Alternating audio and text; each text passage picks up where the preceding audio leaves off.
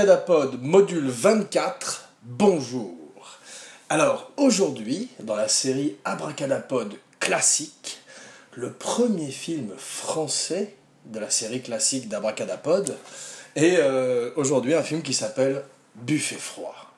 Donc Buffet froid, c'est un grand film de Bertrand Blier, et effectivement, euh, il y a une raison pour laquelle c'est le premier film français dont nous parlons aujourd'hui, en l'absence de mon camarade de podcast Patrick Zukowicki, de mon camarade dans la vie d'ailleurs aussi, qui va pas tarder à revenir, avec lequel nous fêterons dignement le premier anniversaire d'Abracadapod. Merci beaucoup, euh, une fois de plus, pour tous les abracadamis qui nous accompagnent dans ce voyage. Et euh, j'ai hâte de retrouver mon camarade, mon abracamarade, pour euh, la deuxième époque, le deuxième chapitre d'Abracadapod, je l'espère, en votre compagnie. Et euh, si vous le voulez, avec plein d'autres amis, prévenez tous vos amis, dites-le oyez, oyez, qu'on se le dise, prévenez tout le monde, amis, famille, les ennemis aussi. Parlez-leur d'Abracadapod sur iTunes, sur SoundCloud, Stitcher Radio, sur Facebook, Twitter, partout. Une espèce d'ouragan sur, les, social media et c'est nous, voilà, Zuko Wiki et Weber, la fine équipe. Donc, euh, à propos d'une fine équipe aujourd'hui, Buffet froid, 1979, peut-être le chef-d'œuvre de Bertrand Blier, en les cas, probablement mon film préféré dans, les films qu'il a fait. C'est vrai qu'un petit peu à la manière d'un Coppola ou à la manière de, de ces grands, grands metteurs en scène, de ces génies du 7e art, il y a un petit peu deux époques dans leur carrière. Bon, bien sûr, Scorsese me ferait mentir un peu parce qu'il a encore du jus à plus de 70 ans avec des films comme Wolf of Wall Street et c'est vrai que son prochain film, Silence, Silence, avec euh, Andrew Garfield et euh, Adam Driver sur des, je crois, des pères jésuites au Japon. Euh, j'ai très envie de le voir, même si je crois qu'il fait 3 heures de long. Bah, effectivement, c'est une.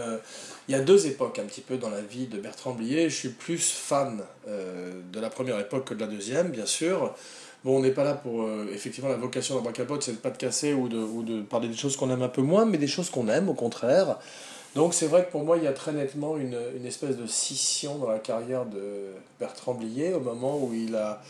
Euh, juste après Trop belle pour toi, qui est vraiment pour moi son dernier grand film, que j'ai pas revu non plus depuis très longtemps. Je sais pas comment vieillissent les films de Bertrand mais en tous les cas, ils étaient très agressifs, très novateurs, de la même manière qu'un Macadam Cowboy, d'un Midnight Cowboy dont on a parlé la semaine dernière, ou d'un Easy Rider, qui va faire l'objet d'une spéciale euh, très prochainement, peut-être même la prochaine, mais ce sera on en parlera plus tard.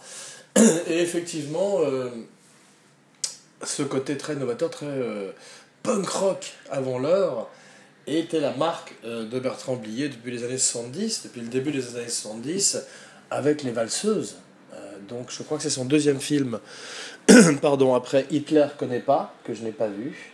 Et euh, effectivement, euh, Les Valseuses est un film qui, même s'il est terriblement politiquement incorrect, est, est aussi beaucoup le reflet d'une époque. Le film, à la manière de Macadam Cowboy ou même de films comme Délivrance, ce sont le reflet d'une époque, d'une génération, et ils ont un petit peu aujourd'hui euh, perdu en fait leur, leur connexion avec le monde, effectivement, puisque on se rend compte que les héros qu'il dépeint, que ce soit euh, les deux loupards des valseuses, ou de même que Alex Delarge dans Ange Mécanique, ou Bonnie and Clyde, ce sont des gens finalement assez peu fréquentables, et qui en dehors du politiquement correct, euh, sont presque comme des méchants plutôt de l'histoire du cinéma, en tous les cas des antagonistes, plus que des, euh, des gens, des role models, des gens à imiter. voilà. Donc en tout cas c'est intéressant parce qu'effectivement Buffet froid est un film un petit peu atypique dans la carrière de Blier, bien qu'effectivement, chacun, on pourrait dire que même s'il a, comme les grands metteurs en scène, sa patte, chacun de ses films est un petit peu atypique d'une certaine manière, jusqu'à certains qui, font, qui sont tellement atypiques, qui sont complètement à côté de la cible, comme Calmos, qui était un étrange film avec Marielle et son père, je crois, euh, et Rochefort, il y avait déjà Bernard Blier, avec lequel il travaillera par trois fois, je crois, dans, dans euh, donc Calmos, Buffet froid, dont nous parlons aujourd'hui. D'ailleurs, à propos, Abracadabor, abracadapod, pas mort Complètement râpé. voilà. C'était pour mort vendu ou pas mort Et aussi, bien sûr, Abracadapod, le héros de la résistance. Voilà. Donc, hommage euh, à Jean Benguigui au passage, qui est merveilleux dans le film, comme tous les seconds rôles de Bertrand Blier en général, comme, nous l'allons voir, mais euh, comme les seconds rôles de Buffet Franc en particulier, puisqu'on on retrouve pas mal de gens de son écurie, de son répertoire, mais aussi certains nouveaux venus qui sont absolument magnifiques euh, dans euh, des rôles qui maintenant sont des classiques du cinéma et presque même du théâtre, parce que je me rappelle dans les cours de théâtre, on jouait des scènes, des gens jouaient des scènes de buffet froid, et c'est devenu, euh, de par euh, la merveilleuse euh, langue de Bertrand Blier, c'est devenu assez des, espèces de, de mini-classiques en tous les cas, et qui même s'ils sont, comme je disais, des films de leur temps, une espèce de time capsule, une capsule temporelle sur une époque, c'est toujours intéressant à revisiter, en sachant effectivement sur des films qui sont pas du tout politiquement corrects pour nos plus jeunes auditeurs et qui sont souvent euh, sexuels ou agressifs et qui ont la marque un petit peu. D'ailleurs, c'est drôle parce que il dit à l'époque de Calmos, Bertrand Blier, que les gens après ils courent, c'est Stanley Kubrick à l'époque. C'est-à-dire quand Stanley Kubrick fait euh, Orange Mécanique, il est, il est, chez lui ou il est au cinéma, il le voit le film. Et c'est effectivement le, le type de metteur en scène qui veut émuler. To emulate. L'émuler. Voilà, comme on dit dans Navarro. Et donc, euh, pareil pour Buffet Froid, qui a ce côté surréaliste et froid, justement, de l'œuvre kubrickienne, et qui fait que c'est un film que j'aime particulièrement, parce que c'est vrai que de, ces tours ou, euh, ou, du métro, il a filmé euh, Paris, ou un visage de Paris de façon tout à fait inédite, très originale, complètement désolée, comme ça, complètement désertique. Et euh, ça donne un film qui a autant d'identité visuelle que les Warriors Come Out to Play de Walter Hill ou des films anglo-saxons qui ont eu euh, parfois plus de moyens. Mais ça, c'est effectivement, je crois, euh, en partie aussi grâce à. je crois que son nom est Jacques, Jacques Panzer ou Jean Panzer, excusez-moi. Je, comme je suis, m'y connais moins en chef opérateur et en cinéma français, mais effectivement, qui donne une lumière au film absolument euh, intemporel et magnifique, et qui permet de faire euh, du film le classique qu'il est, parce que comme on a vu dans Abracadapod, effectivement, euh, les chefs opérateurs et la lumière donnent ce côté souvent historique et intemporel à un film, et en particulier celui-là qui bénéficie de la patte d'un très très grand chef opérateur, comme souvent les films préférés d'Abracadapod. Voilà, donc aujourd'hui, notre histoire commence dans le métro. Eh oui, le film euh, commence dans le métro avec Michel Serrault, qui a un couteau planté dans le ventre, effectivement, et qui rencontre euh, son meurtrier, qui est joué par Gérard Depardieu, Alphonse Tram, dans le film. Donc tout de suite un univers surréaliste bunuélien, que, dont je pense que Blier est fan aussi, et euh, cette espèce de, côté euh, à la fois picaresque, puisque les personnages se retrouvent à travers le film, et aussi ce côté euh, complètement onirique qui berce tout le film et qui fait que on s'en rappelle encore aujourd'hui. C'est vrai que le film a été un bide à la sortie. J'ai vu qu'il a fait 777 000 spectateurs, ce qui est très peu. Et paraît-il, il y avait même des gens qui sortaient de la salle pardon, et qui demandaient à être remboursés. Ce qui est assez rare dans le cadre d'un film, c'est plutôt dans le cadre d'un spectacle vivant, mais euh, ils étaient tellement outrés, ou en tous les cas déstabilisés par ce qu'ils voyaient sur l'écran, qu'ils avaient envie d'être remboursés de leur place. Voilà. C'est très curieux, mais c'est comme ça, et euh, c'est vrai que ça n'a pas empêché le film par la suite de, trouver sa place dans l'histoire du cinéma, et effectivement de devenir une espèce de culte à la manière de la plupart des films d'oublier, mais comme je l'ai dit, c'est surtout la première partie de sa carrière qui m'intéresse et dont nous allons parler aujourd'hui, avec effectivement Les Valseuses, qui est donc le film vraiment de son époque, mais un film très, très intéressant aussi, et euh, qui, qui, signale aussi une espèce de nouveau vent dans le cinéma français, au même titre à mon avis que La Nouvelle Vague quelques années auparavant avec Truffaut et, et Godard, et bien voilà, Les Valseuses annoncent aussi l'arrivée d'une nouvelle garde et d'un vent euh, de révolte euh, très frais dans l'histoire du cinéma, voilà, français et mondial, puisque je crois que le film gagnerait euh, l'Oscar du meilleur film étranger. Ou, non, non c'est le deuxième que j'aime beaucoup, qui, aussi, aussi le troisième, qui s'appelle plutôt, qui s'appelle Préparez vos mouchoirs, qui gagnerait l'Oscar du meilleur film étranger, c'est pas une mince affaire. avec, avec, le titre de Get Out Your Handkerchief. Donc effectivement, c'est le merveilleux Préparez vos mouchoirs avec le merveilleux Patrick Devers, donc, qui était également dans Les Valseuses. Et on ne peut pas parler de, Bertrand Blier ou même de cinéma français d'une certaine manière sans parler de Patrick Devers. Je sais que euh, il n'est pas euh, complètement cher au cœur de mon camarade de podcast, mon abra camarade euh, Patrick Zukowicki, mais moi j'aime énormément Patrick Devers et je souhaite un jour lui faire une spéciale. Et en les cas, je lui lève aujourd'hui mon verre dans l'abracada tradition de la semaine. Qui ne sera pas la dernière fois que je lèverai mon verre à quelqu'un aujourd'hui.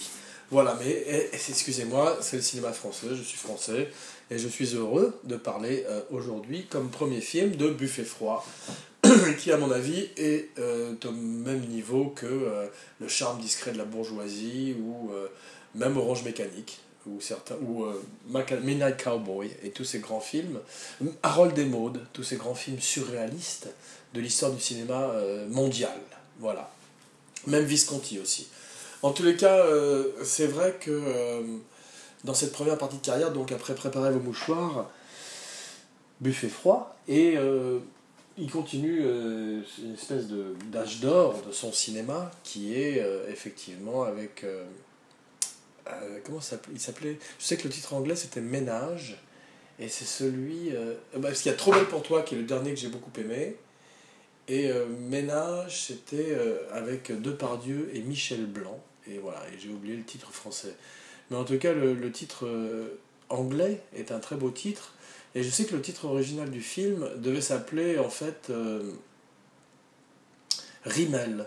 Mais Blier n'avait pas eu les droits parce que effectivement Rimmel est un, est un nom de marque déposée et il avait été obligé d'utiliser euh, le titre en fait de Tenue de soirée. Voilà, ça m'est revenu pour effectivement son film qui est un, un des quatre Film que j'aime beaucoup, j'aime un petit peu moins Beau-Père. Et justement, ça nous amène à Patrick Devers. Donc Patrick Devers, c'est euh, un acteur qui est parti un petit peu trop tôt, comme Heath Ledger. C'est quelqu'un qui apparemment été troublé aussi, comme Heath Ledger, qui avait eu des problèmes avec la drogue, comme Heath Ledger. Donc j'aime énormément Heath Ledger, mais c'est effectivement un des acteurs marquants de l'histoire du cinéma. Et euh, en particulier dans les films de Blier. Et également, je l'aime énormément dans Adieu Poulet, où il fait un couple de flics. Euh, on parlait de comparaison entre le cinéma français et le cinéma américain, ce qui ne sera pas la dernière fois aujourd'hui, je pense.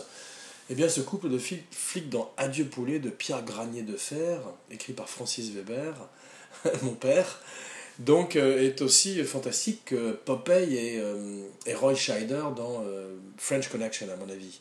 Et effectivement, tout ça, c'est grâce à Lino Ventura en, particulier, et Patrick Devers également, qui a su, paraît-il, très très bien travailler avec Ventura très bien le prendre. Et effectivement, on sent une espèce de complicité aussi belle que celle, que celle de Charles Denner et Jean-Paul Belmondo dans Peur sur la ville, autre film écrit par mon père, pardon, aujourd'hui spécial cinéma français, je peux pas ne pas en parler, mais mise en scène par euh, Verneuil, Henri Verneuil, qui est un très bon film aussi, une espèce de précurseur des, des, serial killers, qui est un peu l'équivalent du Dirty Harry français, je pense qu'ils ont tous vu euh, le Dortiari, l'inspecteur Callahan, je vous renvoie à, un module précédent, et ils se sont dit à l'époque, Verneuil, et, de faire effectivement l'équivalent en France avec Minos. Minos et Marcucci.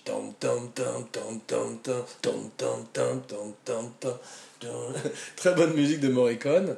Et effectivement, Belmondo et Denner formidables, ce qui nous ramène à De Ver et Ventura, merveilleux, dans Verjard. Il est à Montpellier, Verjard. Voilà, l'extraordinaire performance de Devers et Ventura ensemble en couple de flics qui n'a rien à envier à French Connection ou au grand couple de flics comme L'arme fatale et tous les autres couples de flics de l'histoire du cinéma. Il y en a un autre très bon en France qui était Les Ripoux, voilà, à qui je lève mon verre, qui devait souvent être fait en remake, mais, et qui, est parti aussi dans l'enfer du développement, comme beaucoup de films, et c'est peut-être pour le mieux. En tous les cas, effectivement, Patrick Devers, magnifique, magique dans plein de films, euh, qui a un petit peu également deux époques, malheureusement, c'est-à-dire euh, le moment où il est devenu un peu plus euh, fragile, un, petit peu à la manière d'un Guillaume de Pardieu. D'ailleurs, on disait de Guillaume de Pardieu, le fils de Gérard, qu'il était en fait le fils de Gérard de Pardieu et Patrick Devers. C'est assez joli comme, comme image, parce qu'effectivement, on sent la fragilité de l'un et euh, le lien familial avec l'autre. Toujours est-il qu'on est là pour parler de ces gens-là dans les années 70, en particulier de Gérard Depardieu euh, dans Tenue de soirée. Et pour tirer un grand coup de chapeau à Patrick Devers, à qui nous ferons un jour une spéciale, peut-être même en compagnie de mon, Patrick, mon ami Patrick Zuko-Wiki, mon Patrick, pour savoir justement ce qui, pourquoi est-ce qu'il n'aime pas cet acteur. Ce sera intéressant euh, d'aller un petit peu fouiller dans les tréfonds de son âme glauque. Voilà. Je parle de celle de mon camarade de podcast, non pas celle de Patrick Devers. Voilà. En tous les cas, effectivement, euh, avant de revenir à ce merveilleux film qu'est Buffet froid, eh bien, euh, je voudrais faire une petite aparté parce que je sors du cinéma. Et c'est assez rare que j'aille voir un film en salle. et aujourd'hui, je suis allé voir en fait euh, Doctor Strange. Mais Doctor Strange, c'était pas terrible en fait. J'étais très déçu. Et euh, j'avais envie de faire une spéciale sur Doctor Strange parce que c'est vrai que c'est, un héros que je suis depuis l'enfance, quasiment, en tous les cas l'adolescence, et qui est effectivement. De, qui est né en 1963 sous la patte magique de Stan Lee et surtout de Steve Ditko, que j'aime énormément, qui est un dessinateur euh, qui a donné ses lettres, ses lettres de noblesse à Nick Fury, aussi dans les années 60, euh, avec un graphisme très psychédélique et très intéressant. Alors le film est beaucoup trop formulaïque, effectivement, beaucoup trop euh, Marvel maintenant est rentré dans une espèce de, de rythme pépère, et on peut dire Superman, et effectivement, c'est dommage euh, parce que euh, ça donne des films qui sont de plus en plus. Euh, qui se ressemblent tous, et même s'ils parlent dans la magie, en fait, on dirait un petit peu un mélange de. C'est une espèce de vieil Harry Potter qui aurait pris de l'acide. si je devais résumer la critique. Et surtout, on dirait un petit peu un mélange de House, de, de, de, de, ces séries, de ces. bizarrement, de ces séries télé médicales, et tout d'un coup, matinée de magie. Et en fait, deux problèmes, c'est que j'ai l'impression que la magie, ça marche pas bien au cinéma, malheureusement. Je dis ça malheureusement parce que Abracadapod, un podcast sur la magie du cinéma, c'est quand même euh, avec euh, comme emblème Mandrake le magicien lui-même.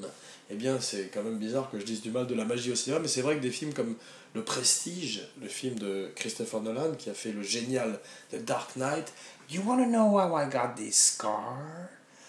Ou alors, effectivement, euh, tous ces films sur la magie, je trouve ça, comme euh, Now, you, Now You See Me, Now You Don't, euh, je trouve que ces films-là ne marchent pas très très bien. Et eh bien, c'est un petit peu le cas de Doctor Strange. La magie, ça fait un petit peu bidon au cinéma. Bon, je vais peut-être me faire des ennemis, tweet at me, mais effectivement, je vais prendre une énorme une position. Abracadapod prend position aujourd'hui. Je ne suis pas très fan des films d'Harry Potter.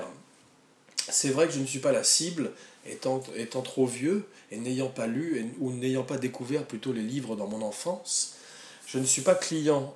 Donc effectivement, euh, la magie euh, a peu d'effet sur moi, en tous les cas au cinéma, et, euh, parce que dans la vie, pourquoi pas. Et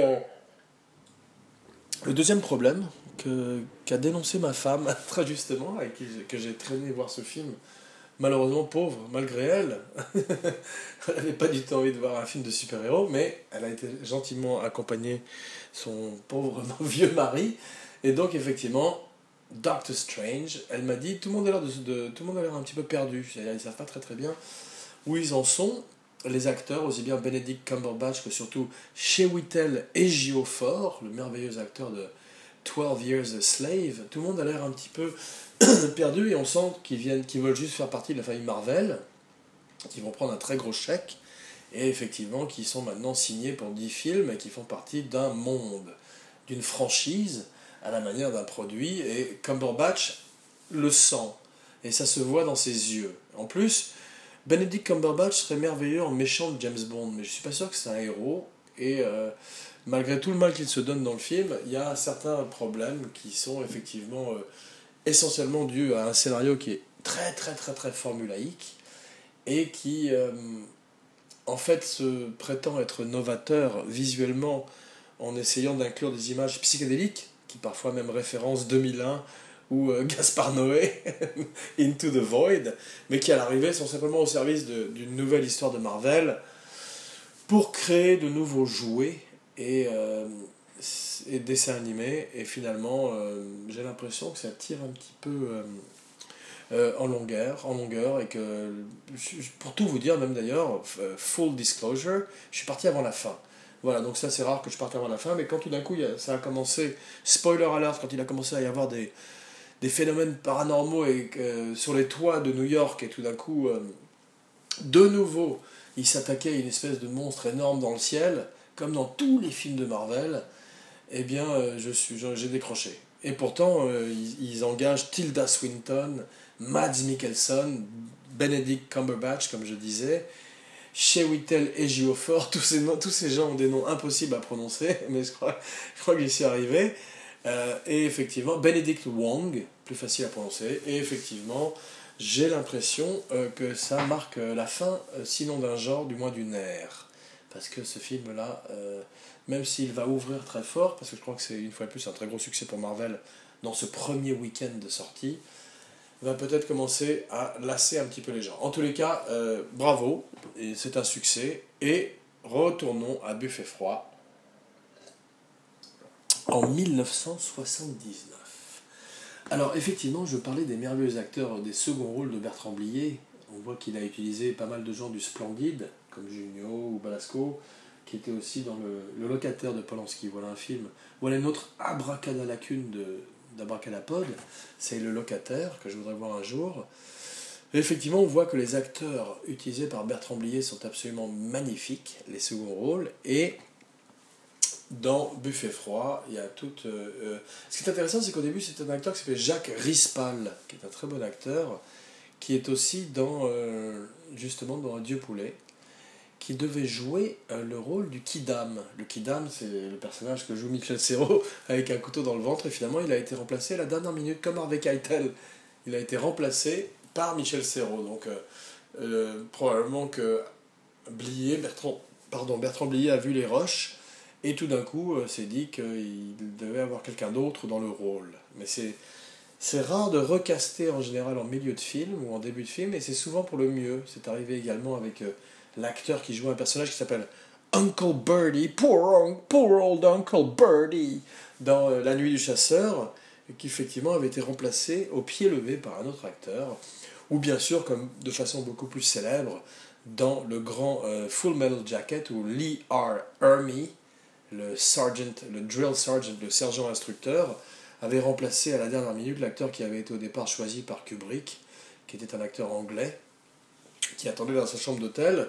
Et quand tout d'un coup Kubrick a commencé à travailler pour euh, euh, enseigner aux acteurs un petit peu le bootcamp, et euh, eh bien tout d'un coup il s'est rendu compte que Harley Armé avait un don magique pour improviser et qu'il était beaucoup plus intéressant probablement à utiliser que l'acteur qu'il avait casté au départ. Voilà, mais ça c'est le génie de ces grands metteurs en scène, de pouvoir tout d'un coup faire ce qu'on appelle en anglais le course correction, c'est une espèce de correction en vol, c'est un terme, je crois, de pilotage, et euh, c'est intéressant de pouvoir recadrer tout d'un coup le tir alors qu'on est déjà lancé dans l'aventure. Voilà.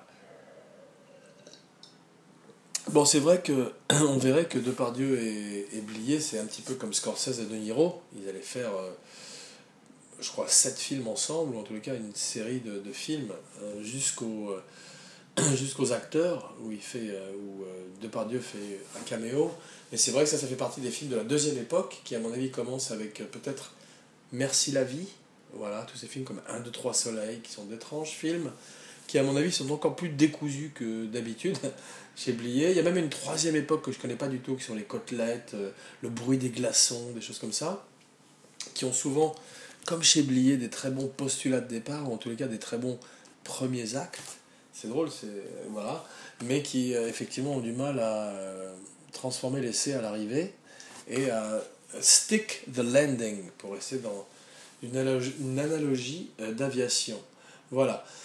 En tous les cas, effectivement, on verra que Depardieu et Blier, c'est quand même une des grandes, grandes associations. Effectivement, dans Préparer vos mouchoirs, c'est magnifique parce qu'ils sont tous à contre-emploi. Il y a souvent une très grande actrice aussi, comme Carole Laure dans Préparer le mouchoir, Miu Miu dans Les Valseuses, et une apparition pour la première fois, je crois que c'est peut-être son, en tous les cas après Buñuel, un de ses premiers rôles, de Carole Bouquet, effectivement dans Buffet froid, qui arrive et qui je crois joue euh, la mort, ou en tous les cas un, personnage euh, qui annonce la fin. voilà, et euh, elle est magnifique, même si c'est pas le, la scène du film que je préfère, une fois de plus. Blier a du mal à finir ses films. C'est très compliqué de finir un film parce que c'est un film, c'est une accélération et tout d'un coup il faut freiner. Voilà.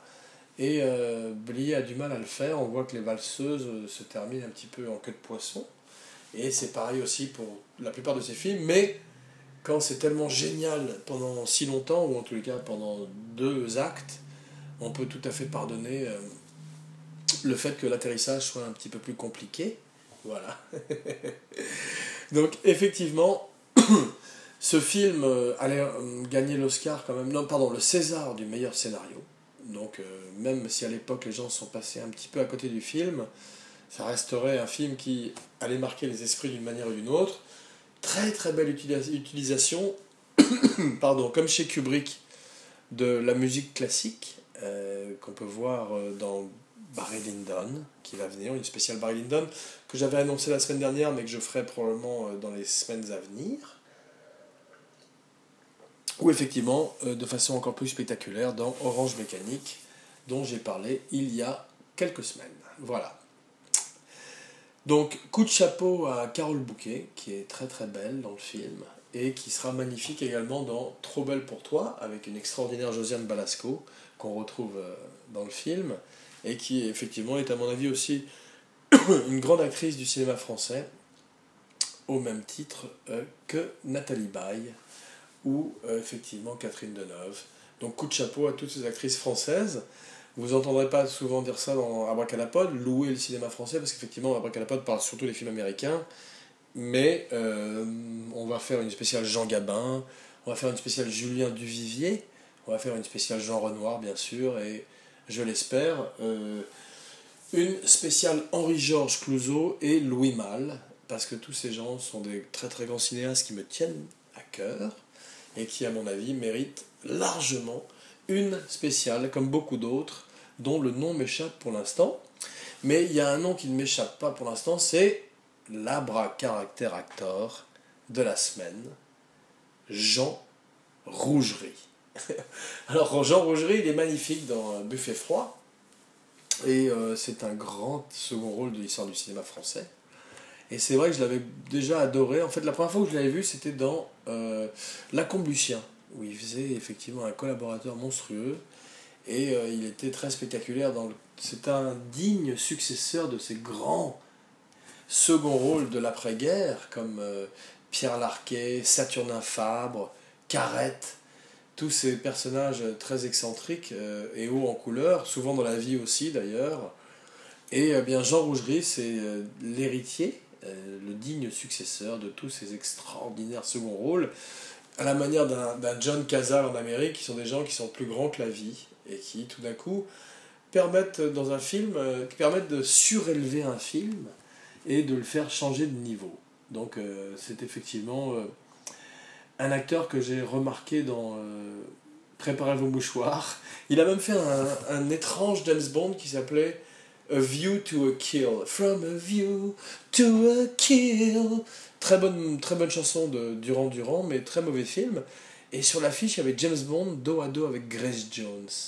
Étrange James Bond de 1985, mais euh, effectivement, euh, où, le, bad guy était joué par Christopher Walken. Peut-être un des pires de James Bond, sans compter euh, Moonraker, où effectivement un autre très très très grand caractère acteur de l'histoire du cinéma jouait le méchant, qui est Michel Lonsdale, ou Michael Lonsdale, comme il se fait appeler parfois dans les films américains dans lesquels il a joué, comme Munich, un bon film de euh, Steven Spielberg, un film mésestimé de Steven Spielberg. Mais bon, avant toute chose, euh, je voudrais lever mon verre à Jean Rougerie, qui effectivement de James Bond à La Lucien aura marqué le cinéma des années 70 euh, et euh, nous aurait quitté en 1998. Respect et euh, See You on the Other Side. Voilà. Donc, ce qui nous amène aujourd'hui à l'abraca recommandation de la semaine. Eh oui. Eh bien, aujourd'hui, je voudrais rester un petit peu dans, dans, le cinéma français. En fait, je voudrais continuer à parler un petit peu d'un cinéma que j'aime, euh, qui effectivement euh, que je connais un petit peu moins ces derniers temps, bien qu'il ait beaucoup beaucoup de talent et que j'aimerais bien redécouvrir.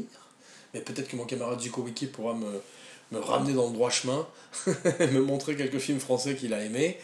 Mais effectivement, c'est vrai que je suis un peu resté aux années 70, 80, 90 avec des merveilleux acteurs, des merveilleux films dont nous parlerons un peu plus avant dans une spéciale cinéma français si, si le cœur nous en dit. Voilà. Donc, euh, Abraca recommandation de la semaine, un film de Jacques Rouffio. Eh oui, Jacques Rouffio qui a fait des films très très intéressants et en particulier deux films que j'aime énormément qui sont mais et qui sont les deux films que je recommande cette semaine qui sont Le Sucre et quelques années auparavant en particulier Sept morts sur ordonnance.